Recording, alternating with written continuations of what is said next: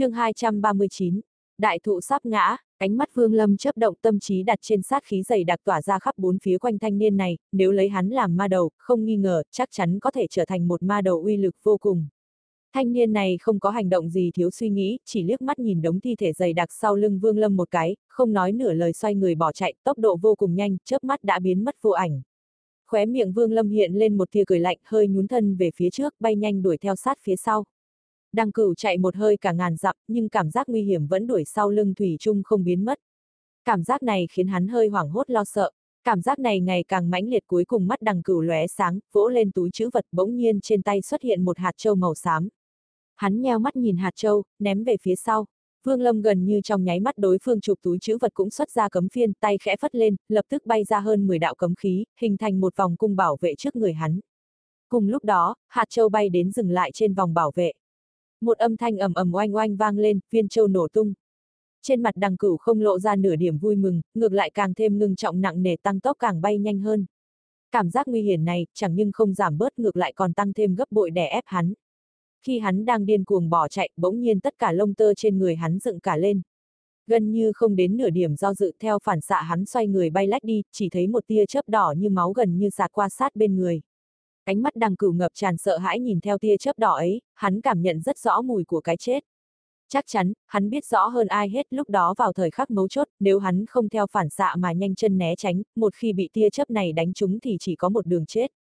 Nhưng hắn chưa kịp cảm thấy may mắn, hai mắt đã hoa lên, chỉ thấy liên tiếp hàng trăm tia chớp đỏ rực sáng từ từ phía xuất hiện bao vây quanh mình, trên, dưới, trái, phải, chặn toàn bộ đường lui của hắn. Cả người đằng cửu cứng đờ không dám manh động, chỉ có thể chậm chậm cẩn thận hết sức xoay người, nhìn Vương Lâm lên tiếng. Tiền bối, tại hạ nguyện nhận ngài làm chủ nhân, từ nay về sau cả đời vĩnh viễn không phản bội, nguyện ý dâng lên hồn huyết làm bảo đảm. Vương Lâm nhìn đằng cửu thật sâu, chậm chậm lắc đầu, không nói lời nào, thần thức vừa động, lập tức hàng trăm tia chớp quanh người đằng cửu từ từ co lại. Tim đằng cửu lạnh ngắt, nhanh chóng từ túi chữ vật xuất ra một số kiện pháp bảo, đồng thời tế xuất nhưng không có kiện nào có thể vượt qua tấm lưới chớp đỏ mà lao ra. Ngay khoảnh khắc động tới lưới tia chớp này, thần thức của hắn ở trên pháp bảo liền tan nát, pháp bảo sau đó liền rơi xuống. Mỗi khi một kiện pháp bảo chứa thần thức của hắn bị diệt đầu hắn lại đau như búa bổ. Dần dần, vẻ hoảng sợ trên mặt hắn càng nồng đậm. Ngươi nhất định phải chết, bởi vì ngươi họ đằng. Tiếng nói của Vương Lâm không nhanh không chậm truyền tới, cùng lúc đó, một tia sát khí như có như không từ Vương Lâm tỏa ra. Cả thân mình đằng cửu run lên, hai mắt đỏ ngầu, điên cuồng gào giống, điên cuồng lao đến, nhưng ngay tại thời khắc thân thể hắn chạm vào tia chớp, hắn kêu thảm một tiếng, vẫn chưa thể chết, chỉ có thân mình mềm oạt rơi xuống. Vương Lâm làm sao có thể giết chết một đại ma đầu trong tương lai như vậy được. Khóe miệng hắn lại nhếch lên một tia mỉm cười, dùng người đằng ra luyện chế ma đầu, nhất định là một việc rất thú vị. Khi tấm lưới chớp đỏ không ngừng co lại tới gần, lòng đằng cửu sụp đổ, vào thời khắc cái chết đến gần tới mức dường như có thể sờ thấy được hắn trở nên tuyệt vọng. Loại cảm giác này càng lúc càng lớn, đè bẹp cả tâm trí của hắn, khiến cho hắn sắp sửa tự bạo. Lúc đó, hai mắt vương lâm lóe sáng, thân mình từ trên quái thú lao ra, không một chút khó khăn tiến vào trong tấm lưới tử thần, tay phải bóp lấy cổ họng đằng cửu, mạnh mẽ dùng sức. Chỉ nghe hai tiếng, rắc rắc ánh mắt đằng cửu ảm đạm đầy tuyệt vọng cũng tắt khí tuyệt bỏ mình, ngay tại sát na hắn bước một chân qua cửa địa ngục tay trái vương lâm đánh một pháp quyết cổ quái, đặt trên giữa mày đằng cửu. Ta lấy danh nghĩa thôn hồn, thu hồn phách của ngươi. Một tia sáng màu hồng từ chân mày đằng cửu phiêu linh bay ra. Hồng quang vừa xuất hiện, đang muốn chạy trốn, bị Vương Lâm với tay bắt lấy, hồn kỳ cũng xuất hiện trên tay. Thuận tay ném thi thể đằng cửu về phía sau, Vương Lâm khá ưng ý liếc mắt nhìn linh hồn trong tay. Cũng nên nói là hắn từng có một giấc mộng thì có thể gặp nơi như vực ngoại chiến trường vậy. Hắn nếu nắm giữ được một đội quân ma đầu vô cùng lớn, như vậy thì có thể hoàn toàn sống yên thân ở tu chân giới này, dù cho có gặp phải cường giả có tu vi cao hơn, cũng không đến nỗi phải sợ hãi. Chỉ có điều có thể gọi là ma đầu hồng phách thật sự ít vô cùng. 400 năm nay Vương Lâm tìm kiếm khắp nơi, nếu không tính linh hồn đằng cửu mới bắt được, thì hắn mới tìm được có ba cái. Hứa lập quốc là do người chế tạo ra, rất nhiều chỗ thiếu sót, nếu không vì hứa lập quốc và các ma đầu khác có điểm khác nhau, đó là thần trí đã khai, Vương Lâm đã sớm thuận tay tiêu diệt nuôi một ma đầu khác rồi. Ma đầu thứ hai, lúc đầu Vương Lâm cũng khá vừa lòng, hung tính của hắn rất mạnh, nhưng theo tu vi của hắn tăng dần, tuy tốc độ rất nhanh, nhưng uy lực lại không lớn, rất nhiều lúc không thể phát huy tác dụng. Ma đầu thứ ba là từ hồn phách linh viên mà tế luyện thành uy lực cực cao nhưng hung tính lại không đủ. Cả ba ma đầu theo Vương Lâm nếu so với những du hồn dữ tợn vô cùng hoành hành trên ngoại vực chiến trường kia thì có tranh lệch rất lớn, cũng không phải thứ Vương Lâm thực sự vừa lòng. Nhưng bây giờ thì khác nếu dùng hồn phách này luyện chế ma đầu, bất kể là hung tính hay thực lực hết thảy đều hàng thượng đẳng là thượng đẳng. Mặc dù nếu so ra thì vẫn kém du hồn hoang dại thực sự, nhưng cũng không kém nhiều lắm. Nếu mấy hạch tâm đệ tử kia cũng đều được như kẻ này, như vậy thì đằng hóa nguyên, vương mỗ ngược lại còn muốn cảm tạ ngươi, đã bồi dưỡng cho ta nhiều ma đầu tốt như vậy. Vương Lâm thì thầm tự nhủ, hai mắt sáng ngời hướng về nơi các hạch tâm đệ tử khác bế quan tiếp tục chém giết. Hắn dùng thần thức quan sát, các hạch tâm đệ tử trừ một ở triệu quốc và biên giới nước láng giềng vẫn không nhúc nhích còn lại đều rời khỏi nơi bế quan, hiển nhiên là muốn quay về đằng gia thành. Nếu không thấy đằng cửu trước Vương Lâm có lẽ sẽ xông thẳng vào đằng gia thành, sau đó một đường giết sạch. Giờ thì đã biết chỗ tốt khó tìm của đằng cửu, Vương Lâm há có thể buông tay. Tốc độ bay của quái thú tuy mau, nhưng dĩ nhiên vẫn không thể thỏa mãn yêu cầu của Vương Lâm. Hắn xuất ra từ túi chữ vật một lọ đan dược không trần trừ bỏ vào miệng. Sau khi nuốt xuống, hai mắt hắt bỗng sáng quắc nhún thân nhảy lên mình quái thú triển khai tốc độ cực hạn bay về phía điểm sáng gần nhất. Đằng bát không nhanh không chậm bay giữa không trung, ánh mắt bình tĩnh không mang một chút dáng vẻ khẩn trương. Thực tế, bản thân hắn cũng không nghĩ đến chuyện về đằng gia thành, những ngày gần đây liên tục diễn ra thảm cảnh giết chóc làm cho người đằng gia ai nấy đều hoang mang sợ hãi. Quan trọng nhất là, đằng gia lão tổ không ngờ cũng chẳng thèm quan tâm đến việc này, từ đầu tới cuối không rời đằng gia thành nửa bước đâm ra sự việc lại càng có vẻ quỷ dị. Lúc này đằng bát đang chuẩn bị quay về đằng gia thành để xem nguyên nhân trọng yếu là gì. Hắn vừa phi hành vừa tản ra thần thức quan sát xung quanh, chỉ cần một ngọn gió thổi qua, một ngọn cỏ khẽ động sẽ lập tức có phản ứng. Trên thực tế, đằng bát không cho rằng kẻ tu sĩ đã giết gần hết người đằng gia có đủ dũng cảm và điên khùng để tới tìm mình chuốc lấy phiền toái. Dù sao kẻ hắn đã giết tu vi cao nhất cũng chỉ là kết đan kỳ mà thôi. Việc này, đằng bát nhận định, nếu là chính mình cũng dễ dàng làm được. Tu vi của hắn đã đạt đến nguyên anh trung kỳ cơ mà. Với tu vi này, hắn có thể thoải mái tùy ý đi lại khắp triệu quốc. Mặc dù có là những lão quái đã tu đến hậu kỳ, đằng bát còn kém hơn, nhưng cũng chẳng sợ hãi chút nào. Tìm trên khắp triệu quốc người mà có thể khiến hắn sợ hãi chỉ có hai. Hai người ấy, người hắn sợ nhất không phải là đằng hóa nguyên, mà là đằng nhất. Đằng hóa nguyên chỉ có thể đứng thứ hai. Trong lòng hắn, đằng nhất là một cơn ác mộng, thậm chí chỉ cần thoáng nghĩ đến cả thân thể của hắn đã dâng lên từng trận hàn ý. Ngoài hai người đó ra, hắn không sợ hãi bất cứ kẻ nào. Trong lòng hắn thậm chí còn phảng phất sự mong chờ kẻ sát nhân thần bí kia sẽ xuất hiện trước mặt mình. Đằng bát cái tên này, hắn là người thứ năm được mang. Nói cách khác gần như lâu nay, tất cả những kẻ điên rồ khiêu chiến với hắn, tất cả, không một ai thành công. Toàn bộ đều bị hắn giết chế. Đang phi hành, đột nhiên ánh mắt của đằng bát ngưng lại, ngẩng đầu nhìn trời, khoảng không trên đầu hắn càng lúc càng biến thành màu đen. Thoáng chốc đằng bát đã bị một tấm màn đen bao phủ. Nội tâm vừa động, hắn muốn gia tăng tốc độ phi hành, đột nhiên, đồng tử hai mắt co lại, trước mặt hắn vô thanh vô thức xuất hiện một nam tử tóc trắng. Nội tâm đằng bát chấn động, cần phải nói cho rõ thần thức của hắn nãy giờ vẫn tản ra chưa từng thu lại, nhưng không hề phát hiện ra người này. Điều này đủ chứng minh thần thức của đối phương còn vượt xa xa xa hắn cả vạn dặm. Nhưng thần thức mạnh mẽ không có nghĩa là bản lãnh cũng kinh người. Đằng bát gần như không chút do dự, vỗ túi chữ vật từ bên trong bay nhanh ra một chuỗi phi kiếm màu đen chắn trước người hắn, càng lúc càng nhiều, dường như túi chữ vật của hắn là một cái động không đáy vậy. Ngoài chuỗi phi kiếm vừa phóng ra ào ào, hắn không có một hành động nào đối với người thanh niên đầu bạc mới xuất hiện kia chỉ có điều ánh mắt của gã khiến cho đằng bát cực kỳ chán ghét. Vương Lâm nhìn chằm chằm vào con mồi trước mặt, hai mắt hắn càng lúc càng rực sáng.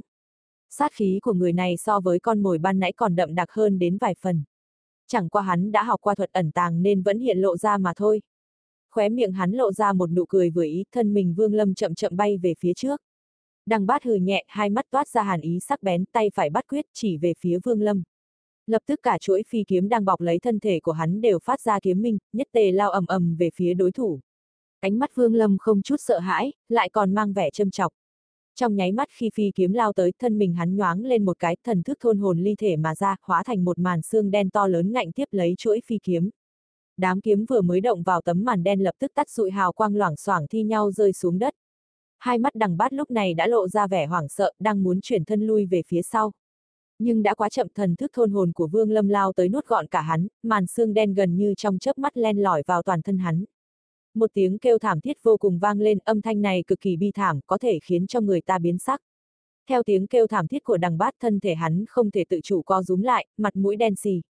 Sở dĩ có màu đen đó là do trong cơ thể hắn lưu chuyển không chỉ có máu đỏ mà còn cả màn xương đen thôn hồn của Vương Lâm. Không lâu sau, đằng bát thống khổ gào một tiếng thảm thiết thấu trời xanh kéo dài một lúc lâu khiến cổ họng hắn khản đặc toàn thân ướt đẫm mồ hôi lạnh. Một lát sau, cả thân hình run rẩy kịch liệt rồi như một chiếc lá lìa cành phiêu phiêu từ không trung rơi xuống. Khi hắn còn chưa rơi tới đất thôn hồn mà Vương Lâm hóa ra mang theo Nguyên Anh cùng hồn phách từ trong cơ thể đằng bát chui ra.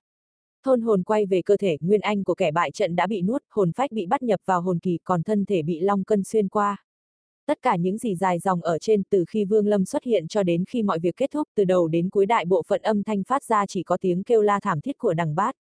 Thôn hồn trở về thân thể, Vương Lâm không dừng lại thân mình lóe sáng bay về phía mục tiêu tiếp theo. Đăng lục, tuổi hắn không còn nhỏ, có thể nói, khoảng 200 năm trước hắn chính là hại tâm đệ tử có điều trong một lần khiêu chiến bị một người đoạt mất ngai vàng. Nhưng hắn lại may mắn chưa chết, sau nhiều năm bế quan, hắn không cần đến sự đồng ý của đằng Hòa Nguyên, cũng không thèm chờ đến đại hội khiêu chiến 50 năm một lần, lặng lặng đi tìm chủ nhân cũ của cái tên đằng lục đang bế quan trong mật thất tàn nhẫn giết chết hắn, một lần nữa đoạt lấy cái giang sưng đằng lục. Sau đó tuy cũng bị đằng hóa nguyên nghiêm trị, nhưng cuối cùng cái tên đằng lục này Thủy chung vẫn nằm trong tay hắn, chưa một lần đổi chủ. Tuy tu vi của hắn chỉ là nguyên anh kỳ nhưng pháp thuật hắn tu hành có khả năng chuyển hóa sát khí, nên đằng hóa nguyên năm ấy cũng vì điểm ấy cho nên không làm quá, vẫn để cho hắn giữ cái giang sưng đằng lục này. Chỉ có điều, hôm nay sẽ là ngày cuối cùng cái giang sưng đằng lục còn được tồn tại. Từ nay về sau, thế gian không còn có một đằng lục nào khác nữa. Đằng lục liếm môi bay nhanh, suy nghĩ trong đầu hắn hoàn toàn trái ngược với đằng bát. Hắn rời khỏi mật thất của mình là do cảm giác thấy một sự nguy hiểm mãnh liệt, đem giấu kín sát khí của mình, đằng lục trước giờ vẫn vậy, hắn được ông trời phú cho khả năng này, thiên phú ấy đã từng nhiều lần cứu mạng hắn. Cho nên, đối với cảm giác này, hắn cực kỳ tin tưởng, không chút do dự vội vàng rời khỏi mật thất bay nhanh về phía đằng gia thành. Nhưng hắn không cho rằng quãng đường sẽ gió êm sóng lặng thuận lợi mà tiến. Tuy chỉ cách đằng ra không đến 5 ngày đường, nhưng 5 ngày này, linh cảm về sự nguy hiểm của hắn mỗi lúc lại mạnh hơn. Thần thức của Vương Lâm đang tập trung hết lên một người. Người này tu vi cũng là nguyên anh trung kỳ, liếm liếm môi, dướn mình bay nhanh tới, dần dần khoảng cách được thu hẹp lại. Đằng lục đang phi hành đột nhiên cảm thấy một cỗ sát khí ập tới. Lòng hắn thầm than khổ, nếu không có cái linh cảm nguy hiểm kia thì hắn cũng có thể đứng lại mà giao đấu, nhưng lúc này hắn chỉ có thể cắn răng hai tay bắt quyết nhất tề đặt lên ngực lập tức dưới hai chân hắn nổ tung, bang bang, hai tiếng, huyết nhục bay đầy trời như một cơn mưa bao kín lấy cả thân mình hắn. Cắn răng chịu đau tốc độ của hắn thoáng đó đã nhanh hơn gấp mấy lần, cả người biến thành một ngôi sao băng đỏ như máu nháy mắt biến mất. Vương Lâm nhớn mày, người này làm việc cực kỳ quyết đoán, không ngờ sử dụng tới bí thuật lấy thiêu đốt linh hồn tế hiến thân thể, đổi lấy mấy lần tốc độ. Nhưng Vương Lâm không hề gia tăng tốc độ, hắn đứng tại chỗ lạnh lùng nhìn theo hướng người nọ bỏ chạy như con mèo vờn chuột, lặng lẽ trầm ngâm một chút từ túi chữ vật xuất ra cấm phiên, đánh ra một đạo linh quang, cấm phiên lập tức mở ra trong vòng phạm vi ngàn dặm bị bao phủ. Ngay sau đó, Vương Lâm hơi nhíu mày, ma đầu hứa lập quốc ma đầu thứ ba chậm chậm bay ra. Vương Lâm ra hiệu hộ pháp cho hắn, sau đó lại tế ra thanh đồng cổ kính nâng lên đỉnh đầu chậm rãi tạo động. Xong đâu đó, Vương Lâm thở sâu, khoanh hai chân, nhắm mắt lập tức một màn xương đen nồng đậm từ trong cơ thể hắn tràn ra, màn xương đen càng lúc càng lớn, cuối cùng hình thành nên một đám mây đen. Đột nhiên, đám mây nhoáng lên, điên cuồng tản ra thứ phía trùng phụ cả triệu quốc. Đám mây đen này là thôn hồn của Vương Lâm, lần này thôn hồn của hắn đã hoàn toàn ly thể. Đằng ngũ, là một trung niên khá anh Tuấn, rất đáng được nhắc tới. Người này cùng đằng lệ năm đó coi như cũng đến tám phần giống nhau, theo bên người hắn là hai nữ tu.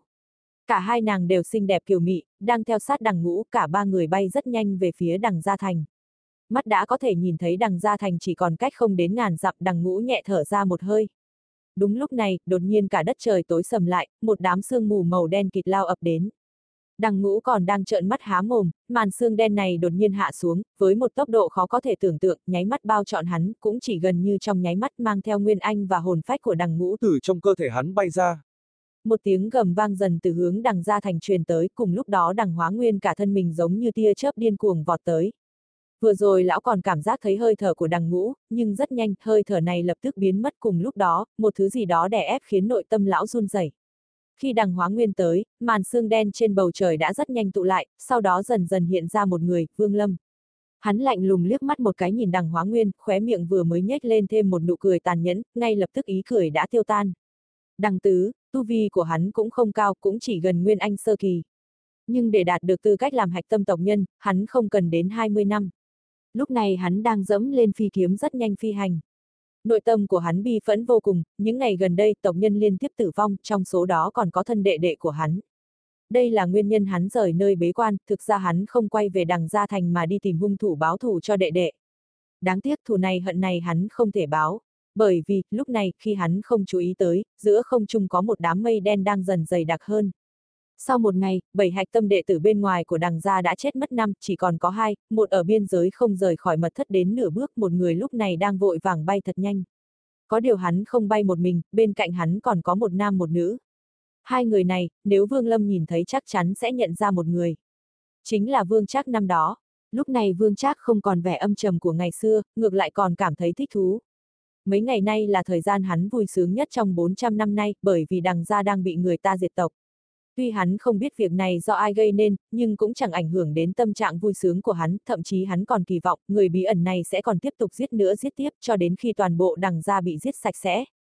Nhìn người thê tử bên người, Phương Trác cũng hơi dối lòng, thật ra đối với nàng hắn chẳng có đến nửa điểm yêu thương. Nếu không phải năm đó ngại sức mạnh của đằng hóa nguyên, thì hắn sẽ không vì để bảo vệ mình mà thu nàng nhưng người cũng không phải cỏ cây gỗ đã, hàng trăm năm nay mỗi ngày đều ở chung sống chung tuy lòng thù hận của hắn đối với đằng gia không thay đổi, nhưng với người vợ này, lòng hắn cũng không đành.